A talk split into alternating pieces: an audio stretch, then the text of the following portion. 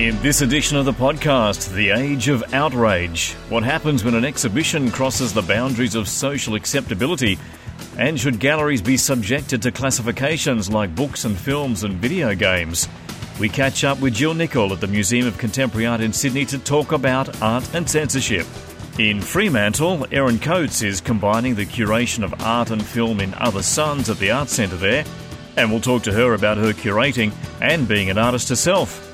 I'm Tim Stackpool, and this is Inside the Gallery. Thanks for downloading the podcast once again. We have plenty to get through, so let's get straight on with it. We actually have plenty of new downloads and listeners from right around the world, so if you're not familiar with the podcast prize wheel, this old thing here, right here, has for many years been sitting around quite unemployed. But for now, we use it to choose the order that we conduct our interviews. And the prize wheel is sponsored by Pixel Perfect Pro Lab. Now, they're phenomenal in printing images for professional photographers or undertaking photographic prints of artworks with a special emphasis on expertise in faithful colour rendering and reproduction. So, when it comes to photo printing, to fine art printing, to art reproduction, head to their website at www.pixelperfect.com.au and learn how they guarantee accuracy, consistency, and quality. That's pixelperfect.com.au and we put their sponsorship to very good use, creating the transcripts of our interviews, which are posted online for the hearing impaired. And you can find those at www.insidethegallery.com.au. Okay, I've got the whiteboard marker in hand. Let's write our interview subjects on the prize wheel right now. Jill Nichol from the MCA and Erin Coates in Fremantle. All good. Let's give it a spin. And we've landed on censorship in art. Can galleries cross the line? And if so, what action should be taken by the authorities? Jill Nichol is the Director of Audience Engagement at the Museum of Contemporary Art in Sydney. She's worked for numerous organisations across the UK, including Engage, which is the National Association for Gallery Education over there, the Ikon Gallery in Birmingham, Tate Liverpool, Spike Print Studio, and others. And at the MCA, she investigates what access, diversity, and inclusion means to the museum and for its many audiences. And she's committed to making contemporary art accessible in as many ways as possible and for as many people as possible.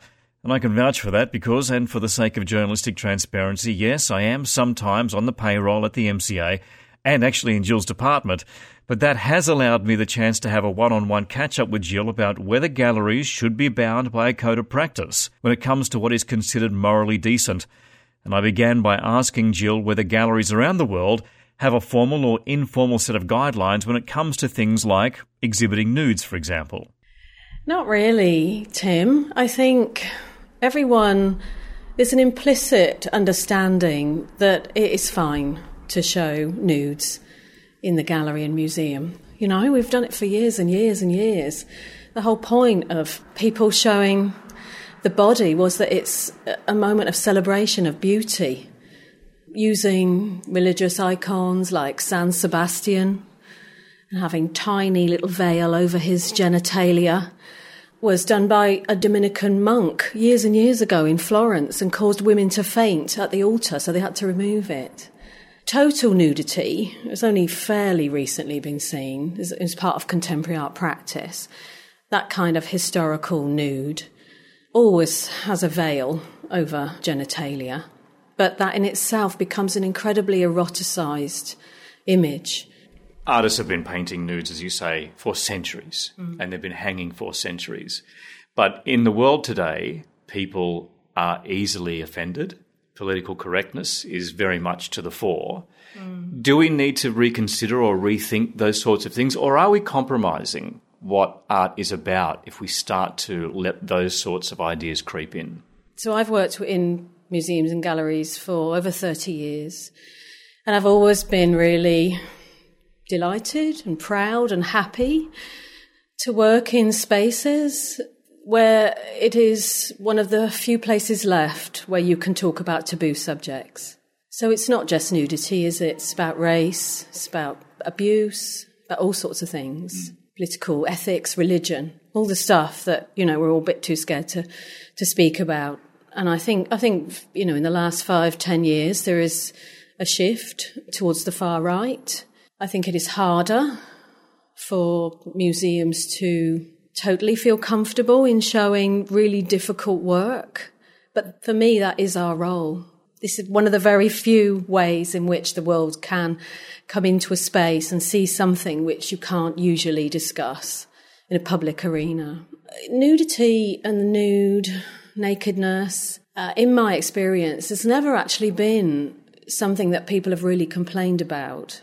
I mean, I come from the UK where I think people feel embarrassed, like they're they're very they come across as prudish and they don't want to be seen as prudish. I remember when I worked at Ikon Gallery in Birmingham, we had a show of Araki, and Araki is essentially, essentially uh, pornography. Beautiful young Japanese women tied up with no clothes on. You know, I, I personally found it really hard to walk through that gallery every day. As you know, with an MA in feminism under my belt, it was actually really difficult. So there's lots of things that I had to read about and, and sort out for myself, let alone for the public around a Western perspective, an Eastern perspective, context about hiding stuff under the carpet. You know, Araki's work is around uh, sex, nudity, the body is the same as eating, sleeping, breathing. It's all part of being a human being. So let's show it like that, which is fine we we had a, a way for uh, the audience to feedback at Ikon, and we had hardly any. We had hardly any response in six weeks to it. But when we had a show of um, work by conceptual artist Ceal Floyer, which is a is an amazing show, but really hard to get, you know. So one work was uh, called White. It's called White Till Receipt, and it is literally a white till receipt on the wall. It's not framed; it's just stuck on the wall. And I remember I just started working at the gallery, and I was doing the Saturday talk, and 20 people standing there and we'd got to the till receipt and this man was in front of me and he was so upset he was shaking he was almost crying and he got out his wallet and he got out a receipt and said, This is my till receipt. Why isn't this on the wall? And I was, you know, give me a minute and I'll explain why. And he just walked off. And the feedback for that show were five or six books of anger, frustration, vitriol. You, I paid five pounds for a parking ticket to see this rubbish. So that says a lot to me around what different contexts, different cultural contexts, different things really affect people. Mm. So, in my experience, nudity has not been that. It's been more things about being made to feel stupid, which is what that was about. Conceptual art has the capacity for an audience to think, I don't know what this means. I feel stupid. I don't want to feel stupid. We've seen in the past where police have been called to galleries. Bill Henson's work, very much so, many years ago. But is there, do you think there's, because of the changes of people's perception, will you be forced, and you are a visitor experience professional, will you be forced to consider these things when exhibitions are put together? Will you have to consider putting warnings up, like ratings, warnings, signage in the gallery before people enter? I would say if there's one thing that's standard, um, that there is always warnings. The idea is that you, you, if you have a warning, the audience has the choice. They have the understanding that, that there is something that they're going to walk into that might offend them. I don't ever want us to be in a position where we have to censor for a public. But I really do also think that people need to have the choice to enter the gallery or not, to not confront something that they weren't expecting, which might be really shocking. Michael Armitage show opened and it's really busy. Everyone loves it. And there are some works in there which show nudity. And we have had one a complaint where someone was really, really unhappy and indeed said to me on the phone, The next time you see me, I'll be there with the police. And I said, Good luck with that, Hope, hoping that the police would understand that these are paintings, that the history of the nude goes back a really long way. Oh, it's really tricky, isn't it? Over history, as regimes and people's perceptions have changed or have been forced to have been changed or imprinted on society. There's been book burning, there's been outlawing of certain artists' work. Yeah.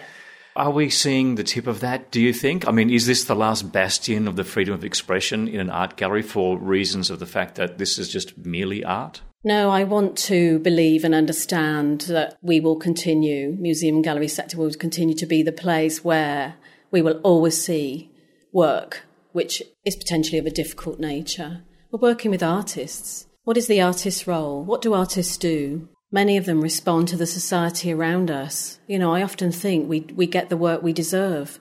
I mean, uh, we, we own an artwork by Stuart Ringholt, which is uh, essentially a nude tour and that in itself is interesting, where the emphasis is thrown back onto the visitor themselves to have the experience of being naked within the gallery space, within the museum, looking at our collection. Now, I found that fascinating. When I first arrived here, we'd just bought the work, and I heard Stuart talking about it really eloquently about what it is like to be stripped bare. Literally, you don't have your phone, you don't have shoes, you don't have bags it's just you and your skin. Uh, he is naked doing the tour, and everyone else is naked. And so it's about the light reflected on your body, what skin looks like, uh, around artworks, but what it's like to have that communal experience. So um, myself and a board member, it was just leaving, who who collects uh, Stuart's work. We went on one of Stuart's tours, and then since then I've led two tours uh, on behalf of Stuart and the work. I've done them both for women, not necessarily because you know I feel uncomfortable doing it for a mixed group, but um, I did one for International Women's Day of our collection, and then I did one for our Pipilotti Rist show last year because that was about embracing the feminine. You know, Pipilotti's work is so joyous; just felt like a gift to be with a group of women with no clothes on, lying on beds and laughing and enjoying the experience. I mean, Pipilotti Rist show had some nudity in it, and I do remember a teacher coming in with a, a group of um, boys from Catholic uh, boys' high school, and she was very anxious and said to me, "Is there nudity in this show?" And I said, "Well, there is. It's in a video at the end of the show. If it's about five minutes in, and Pipilotti is there jumping up and down, you know, naked, so you might see some some breast action." Um, for about six seconds, and she didn't take them in. Mm. I think the fear, if we are led by fear, what, what, what are we afraid of? You know, is this, is this coming from a religious position? I mean, for me, going on a nude tour, delivering a nude tour, is when we're actually all naked. We're just all, you go, so what? Mm. Oh, look, there's some breasts and there's some penises and there's some bottoms, and that's it. And mm. you lose it becomes really familiar. And in fact, part of that artwork is that you go up and have a glass of wine, or if it's you know breakfast, up on our level four space outside. And by then, everyone's running around going, "Yeah, it's brilliant. This is how we should all be running around naked."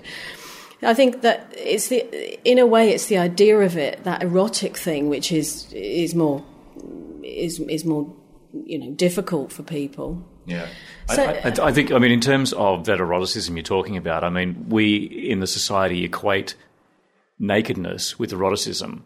However, there are many cultures that don't. And I think about even Western Scandinavian cultures who will spend time as a family and friends in the sauna completely naked. Yeah. But there's nothing sexual about it. Mm-hmm. So I think part of it is the, the imprinting of that eroticism notion on us so that when we see something which is naked, we see genitalia in artwork, then automatically sensuality and eroticism springs to mind, when sometimes that's not the goal of the artist. That's right. I mean, yeah, I think that's a really good point about the uh, making the link between the body and sexuality as opposed to the bodies we just inhabit. I mean, Lizanne, director of the MCA, she sits on a number of key committees which look at this stuff globally. I know that. And I know in the last few years there's been lots of discussions about ethics and about directors having to take work down, pressure from the public. I think that is a different thing from just censoring yourself from doing it in the first place. I think we have a commitment to showing a, a broader range of work about a broader range of things as possible and then seeing what happens. Controversy always surrounds art. This is just yet another one to consider with every exhibition that comes up. And Jill, thank you so much for talking to us. Thank you so much. It's been great chatting to you. And that's Jill Nichol from the Museum of Contemporary Art talking about classification and censorship of artwork in galleries and whether galleries should be subject to the same type of classification as films, video games, and books are. And you can go to the website www.mca.com.au to take a look and see what I have to admit are some remarkable exhibitions taking place at the gallery right now. Bit unusual, we only have one interview to go on the podcast for this month, so there's no need to spin the Pixel Perfect Pro Lab prize wheel. Instead, let's head straight to Western Australia, where the Fremantle Arts Centre is presenting local, national, and international artists who embrace the science fictional imagination. Other Suns is the name of the exhibition, focusing on the less familiar underbellies of science fiction the hybrid, the noisy, the forbidden, the vernacular, other Suns probes the human imagination, unveiled on digital screens, in junkyard sculptures, and at all points in between. It's interesting for another reason as well, because the Revelation Perth International Film Festival forms part of the exhibition as well.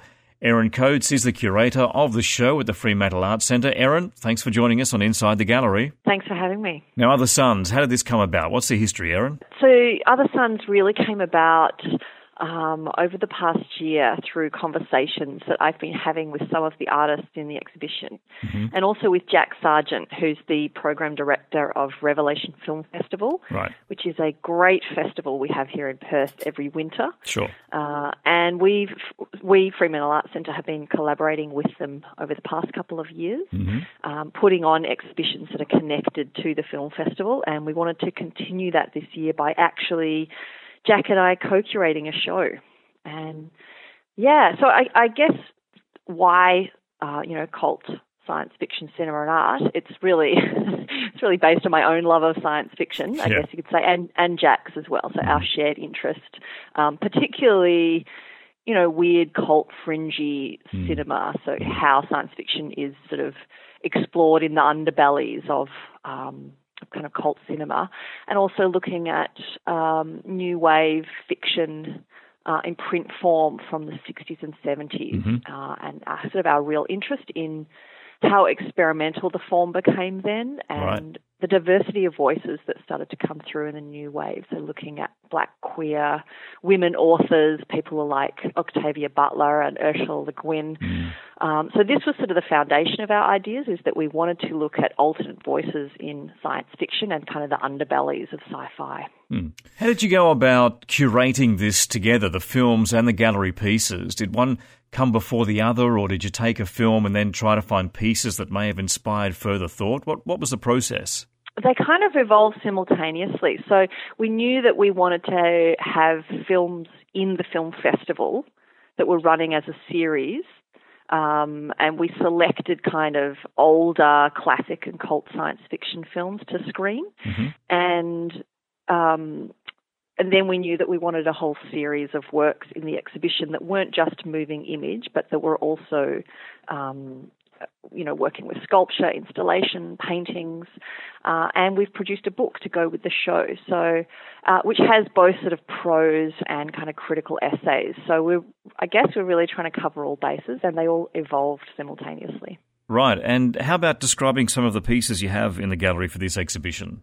It's it's local, national, and international artists in the exhibition, and right. we have some new commissioned works by local artists. So Jess Day and Joanne Richardson, who are Perth artists, building their own kind of spaceship of desire inside the main gallery, which mm. is kind of a geodesic dome. Um, and it's really looking at um, pulling apart historic notions of space exploration as being a, um, a kind of a white masculine undertaking that's about another form of colonization and a sort of a very technocratic undertaking. And this is sort of a, a chaotic and whimsical um, journey that the spaceship is meant to undertake, and it's really based on notions of the derive um, and of daydreaming. Uh, right. So it's a really kind of big and fun work. Mm-hmm. Um, we have a work by Neil Oldham that's uh, exploring the moon landing so he's looking back at that particular time. Um, he's making a new kind of installation work that is using actual newspapers from the day of the moon landing from 1969 that he's nice. purchased mm-hmm. and working into an installation with kind of a structure above it. And it's really about looking back at this time that was all about looking forward mm. um, and the sort of optimism captured in that moment and notions of where we might be now. So, this real belief that we'd have a lunar base and we'd have manned missions to Mars, yep. um, you know, soon following, uh, and, and kind of pulling apart some of the, the expectations and the optimism of that and trying to think about where we are now and, and where we think we're going now. Sure. Matthew Bradley, who's another work from Adelaide, and he does these extraordinary cast metal vessels, which he's been making in his backyard. He created uh, his own furnace and taught himself how to cast metal, which is a really intense and difficult process. It's like, you know, the photos, it's like a mini sun being mm. born, basically. Mm. Um, and he makes. Um, he started this process of making vessels, and they have a really extraordinary quality to them. They they look like they could be detritus from a, a failed space mission, or that they're objects from um, you know from an alien world. Yep. So he's made some new vessels for this exhibition, which we're really excited to be able to show, and it's part of an ongoing um, kind of work that he makes. Um, and we have another local artist, Dan Burke, who's looking at um, who's who's got a collection of uh, kind of new wave science fiction novels, um, vintage ones from Jack's collection, and he's been working with the kind of typography and the illustrations on the covers of these bo- of these books and responding by making a new work, which is actually taking the form of a series of T-shirts, which will be integrated into a terrarium. So it's mm. quite a, a quite a complex installation. Now, would you have considered this as a standalone exhibition without the opportunity to combine it with a film festival? Oh, um, yes, we would, but it's just better being able to, to being able to connect it with the festival. Um, you know, I really enjoy working with Jack Sargeant and the and the whole team at Revelation Film Festival, um, and I think there's a really nice kind of support between our two organisations that we've worked together a few times now, um, and we don't kind of labour over, you know, momentarians of understanding or agreements. We just mm. sort of we, we get into great fun projects and we work together. and We cross promote them. So it's a really um, it's a really nice kind of free way of working, uh, and I think we'll probably keep doing it as well. While I have you here, mm. I wonder if I might ask about the challenges of being a curator in Fremantle, in Perth being quite the distance from the rest of the Australian population. And in Fremantle, it does have a culture and a presence all of its own. Are there frustrations for you mm-hmm. to suffer uh, being isolated in a way, if, if that's the right word?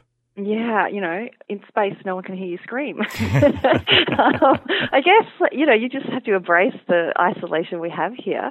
It's something, um, I grew up here. I spent a lot of time overseas, but I've come back again. Right. And I think it's actually, you have to work with it as an advantage. And, and the fact that we are demographically very isolated um, means that I think artists have become more supportive of one another. They mm-hmm. know that they, that, you know, their peership and their support of one another is the most important thing. They're not going to be assured to have audiences interstate. So uh, I really enjoy working here. Um, and I mean, Fremantle is a part of Greater Perth, so. Um, it's you know it's not tiny. There's a, there's enough happening here that it, it really I think the ideas stay fresh, and there's always kind of new work being made and new work to see. So for me, it's a real privilege to get to curate here and to get to put together a show like this. Um, you know, the real challenge comes, I guess, when you're looking at trying to bring over interstate or international work. Um, it's that cost of freighting, and also um, if we have a lot of interstate artists in an exhibition, it's it's that really difficult choice of deciding who we, you know, which ones we invite to come over for the show, because obviously the, the, the, cost of bringing everybody over is a bit prohibitive. Mm. Um, so that's probably the biggest challenge. Um, but I don't find actually working in Perth um, in, and in Fremantle challenging. I, I find it a real um, a real advantage. Actually, I think it's great what we've got going on here. And you can speak from an artist perspective as well. It was in mm. 2017, if I remember correctly, your work was featured in the National on the East Coast. And some people might remember the photos of you. You climbed the outside of the Museum of Contemporary Art because you are actually a climber. You are a person mm-hmm. of quite strong character and physically as well. Do you get the same exhilaration in creating art as you do being a climber, literally reaching the summit of those things you are physically climbing. Yeah, definitely, definitely. I mean, I think it's taken me a long time to realize this, but I think, um, you know, the the endurance that you need to keep being creative. Um, it's not just um, it's it's not just something you draw on mentally. I think physically mm. you have to have stamina to sure. keep being an artist year after year, and you have to find a, a, a way of of maintaining your endurance in every sense. Um, and for me, climbing is a great way of doing that. Right. It's um, you know, it's sort of a metronome. It keeps me um, it keeps my mind free. I don't feel um, too bogged down with things when I'm climbing. I'm always it's always a free space. So yeah, uh, you know, I suppose I when I started making work about climbing, I, I, I complicated things a little. Yeah. Um, but it was it was inevitable. Something that I'm so passionate about was going to find its way into my work eventually. On a similar note, are you able to work on that demarcation between the artist in you and the curator in you when you're curating somebody else's work? Oh, look, I, I don't know that I can articulate that. I, I guess I found a method for doing it, and I bring it back to you know remembering that, you know, I'm not I'm not just curating for myself. That we have an audience here, um, and so I'm I'm really sort of mindful as well of um, our audience's engagement with these shows and, and how that whole show is going to be experienced by them. So I think that helps to pull me back from from kind of being too indulgent in how I'm working with artists and, and remembering um, that you know it's about them and it's about our audience as well. It's not just about what I kind of see in the work and what I want to get from it. Erin, thanks so much for speaking with us. I hope Other Suns at the Fremantle Arts Centre goes very well. Oh, look, thanks for having me. It's it's um, been a joy. Thanks a lot. Bye. That's Erin Coates talking about Other Suns at the Fremantle Arts Centre. It runs through until the 14th of September, and you can learn more about it by visiting the Arts Centre's website at www.fac.org.au. And as always, if you do want to learn or hear more about a specific exhibition or an upcoming opening, please do get in touch via the contact details at www.insidethegallery.com.au. That is the podcast for this edition. Please do share and subscribe so you never miss an episode. And we'll always keep updating Inside the Gallery's Facebook and Instagram pages with exhibitions and other stuff that we love. And don't forget to let anyone know who can use them. The interview transcriptions from this edition, they are available at the website as well. I'm Tim Stackpool and please do remember when you're visiting the gallery, remove your backpack, okay? Bye bye for now.